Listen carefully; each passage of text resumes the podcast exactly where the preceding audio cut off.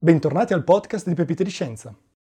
Dato del 12 ottobre 2023, abbiamo ufficialmente scoperto 5528 esopianeti nel cosmo e ogni giorno varie missioni spaziali e telescopi a terra scrutano il cielo in cerca di altri esopianeti.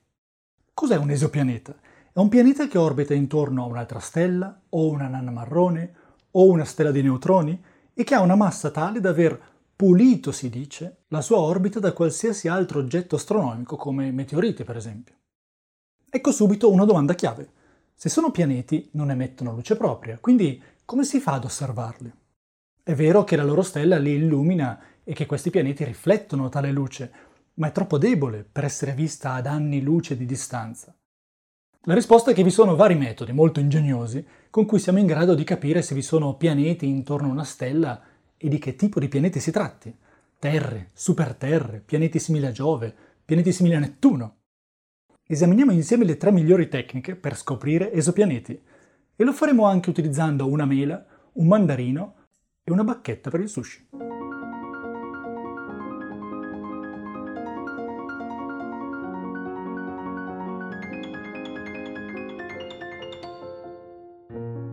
Nel 2014 e nel 2016 c'è stato un boom di scoperte di esopianeti. Mentre negli anni precedenti si scoprivano circa 100 pianeti, 100 esopianeti all'anno, nel 2014 se ne sono scoperti circa 800 e nel 2016 più di 1400. Questa impennata nella ricerca di esopianeti è dovuta all'utilizzo di una tecnica particolare di ricerca, detta tecnica di transito. È la migliore tecnica che conosciamo per scoprire per scovare esopianeti e ottenere informazioni su di essi. Pensate che il 75% dei 5528 esopianeti finora scoperti è stato trovato grazie alla tecnica del transito e che il 96% circa degli esopianeti si è scoperto grazie a sole tre tecniche.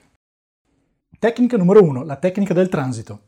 È la tecnica più efficace di tutte, con la quale abbiamo scoperto circa 4200 esopianeti. Si basa sul concetto seguente. Se osserviamo una stella lontana, essa emette una certa quantità di fotoni al secondo e una parte di essi arriva ai nostri telescopi spaziali. E se la stella è un pianeta ed esso passa davanti alla stella, ovvero se transita davanti alla stella, se si interpone tra noi e la stella, il pianeta coprirà parte della stella. Quindi i telescopi osserveranno un abbassamento della luminosità della stella, finché il pianeta finalmente terminerà il transito e la luminosità della stella tornerà al suo valore originale. Se vi è più di un pianeta in orbita intorno alla stella, si osserveranno vari transiti e alcuni di essi possono anche sovrapporsi l'uno all'altro. È il caso della stella Trappist-1, per esempio, a 40 anni luce da noi, intorno alla quale abbiamo scoperto ben sette esopianeti, quattro dei quali si trovano nella zona abitabile della stella. Siccome la stella è una nana rossa, il sistema solare di Trappist-1 è molto più piccolo del nostro sistema solare. Pensate che tutti e sette i pianeti orbitano la nana rossa a una distanza molto più piccola della distanza tra Mercurio e il nostro Sole. E se una civiltà aliena osservasse il transito di Giove sul nostro Sole, per esempio, di quanto diminuirebbe la luminosità del Sole durante il transito? Diminuirebbe dell'1% circa, una quantità molto piccola, quindi per la Terra, che è ancora più piccola di Giove, la diminuzione sarebbe ancora più piccola, eppure alla portata della nostra tecnologia.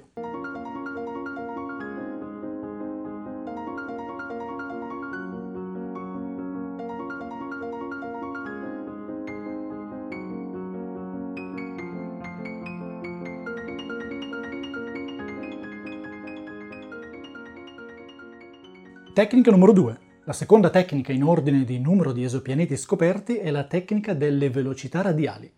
Vi invito a eseguire il seguente esperimento. Ho qui con me una mela e un mandarino. La mela rappresenta una stella lontana e il mandarino rappresenta un pianeta che orbita intorno a questa stella. Non dobbiamo però immaginare la stella fissa nel cielo ferma e il pianeta che le orbita intorno. Infatti, sia la stella che il pianeta si muoveranno. Per capirlo, uniamo tra loro la mela e il mandarino, la stella e il pianeta, usando per esempio un paletto di legno. Io ho utilizzato una bacchetta di sushi.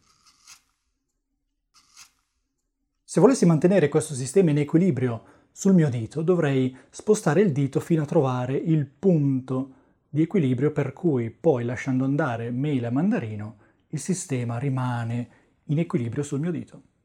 Addirittura potrei migliorare questo esperimento usando invece del dito un nastro sottile al quale appendere questo sistema. Faccio scorrere il nastro lungo la bacchetta di sushi finché trovo il punto di equilibrio in cui, lasciando andare mele e mandarino, non cadono. Ora ho il sistema mela, mandarino, bacchetta appeso a un nastro che sorregge il tutto in un punto sulla bacchetta vicino alla mela, vicino alla stella, tra stella e pianeta. Il concetto fondamentale qui è che il punto d'equilibrio si trova tra la stella e il pianeta, tra la mela e il mandarino, e non al centro della stella, non al centro della mela.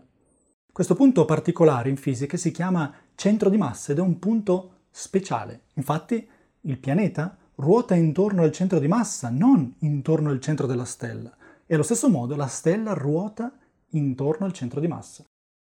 Nel nostro esperimento possiamo far ruotare mele mandarino intorno al centro di massa in modo che il nastro si attorcigli su, te, su se stesso.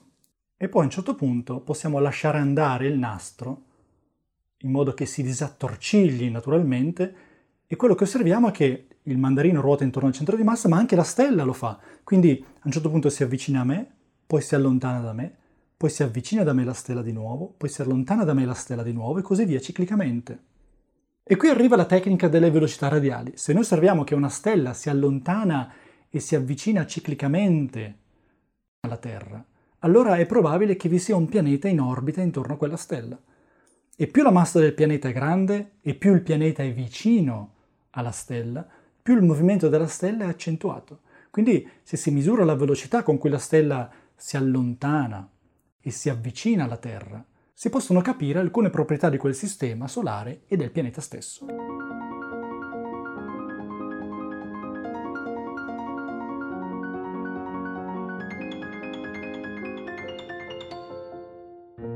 E come si può misurare se una stella si sta allontanando o avvicinando a noi? Si sfrutta il cosiddetto effetto Doppler. Se la stella si avvicina a noi, la luce che emette si sposta verso il blu, a frequenze più alte, mentre se si allontana da noi, la luce si sposta verso il rosso. Quindi, se osservando la luce di una stella si rileva che la sua luce si sposta ciclicamente verso il blu, poi verso il rosso, poi di nuovo verso il blu e così via, allora sappiamo che la stella sta ruotando intorno a un centro di massa e che probabilmente c'è un pianeta che le orbita intorno. Dai valori osservati si può capire se si tratta di un pianeta o di un'altra stella. La cosa incredibile è che la velocità con cui la stella si avvicina o si allontana da noi è molto piccola in generale, a volte di soli 3 o 4 km h ovvero di un metro al secondo. Fortunatamente questa tecnica è ora così raffinata che siamo in grado di osservare cambiamenti nella velocità di una stella così piccoli.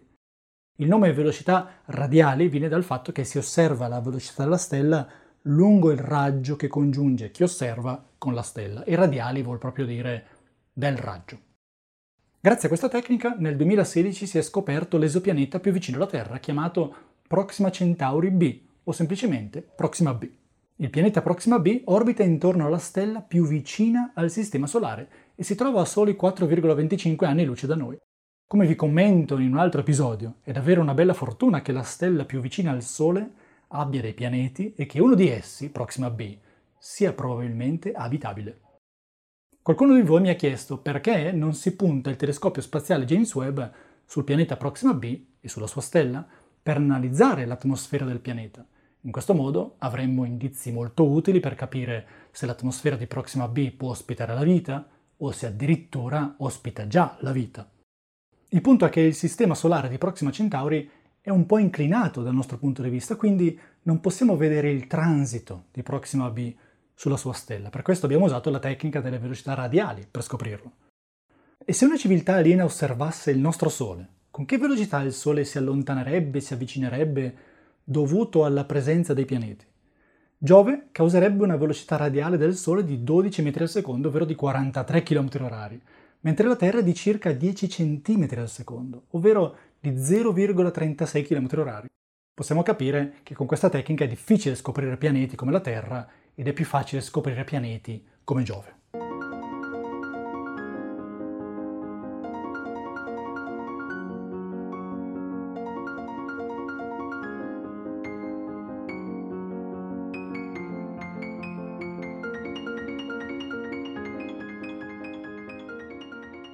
La tecnica numero 3 è la tecnica delle microlenti gravitazionali e con la quale si sono scoperti finora circa 200 pianeti. Questa tecnica sfrutta un fenomeno di relatività generale scoperto da Einstein nel 1915. Immaginate una stella con il suo pianeta e ancora più lontano un'altra stella allineata con la prima. Abbiamo quindi, su una stessa linea retta, la stella lontana, poi una stella intermedia con il suo pianeta e infine la Terra. Se osserviamo la luce della stella lontana dalla Terra, essa avrà una certa intensità. Appena la stella intermedia si mette tra noi e la stella lontana, istintivamente verrebbe da pensare che la stella intermedia occulterebbe quella lontana. E invece avviene un fenomeno molto affascinante, detto lente gravitazionale, per cui l'intensità della stella lontana aumenta dal nostro punto di vista. Infatti, secondo la teoria della relatività di Einstein, la stella intermedia curva lo spazio intorno a sé e i raggi di luce che provengono dalla stella lontana, entrando in questo spazio curvo, seguiranno una traiettoria curva. Così, se voi osservate la luce della stella lontana e tra voi e la stella lontana si interpone un'altra stella con il suo pianeta, la luce della stella lontana, passando nello spazio curvo, curvato dalla stella intermedia, potrà raggiungervi seguendo una traiettoria curva e lo potrà fare sulla destra, sulla sinistra, verso l'alto, verso il basso. I raggi che raggiungono la Terra da sinistra formeranno un'immagine della stella sulla sinistra della stella intermedia. I raggi che raggiungono la Terra da destra formeranno un'immagine della stella lontana sulla destra. Quindi dalla Terra vedremo immagini multiple della stella lontana grazie a questo effetto di lente gravitazionale creato dallo spazio curvo creato dalla stella intermedia. Nel cielo quindi si vedono più immagini della stella lontana, come se fosse moltiplicata e la sua intensità aumenta. Ed ecco che entra in gioco la tecnica numero 3, la micro lente gravitazionale.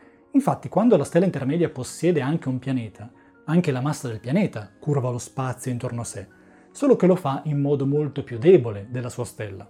Si dice che il pianeta crea una micro lente gravitazionale, micro nel senso che è più piccola della lente creata dalla stella. L'effetto totale è che la curva dell'intensità della stella lontana presenta un picco molto grande dovuto alla stella intermedia e un picco aggiuntivo dovuto al pianeta. Quando si osserva questo andamento dell'intensità di una stella, vuol dire che a metà strada tra noi e quella stella è passata un'altra stella con un pianeta che le orbita intorno. Che tipo di pianeti si sono scoperti grazie a queste tecniche? Terre? Superterre? Pianeti gioviani? Ne parliamo in un altro episodio. Conoscevate queste tecniche per scoprire esopianeti? Quale vi è sorpreso di più? Quale vi sembra più affascinante?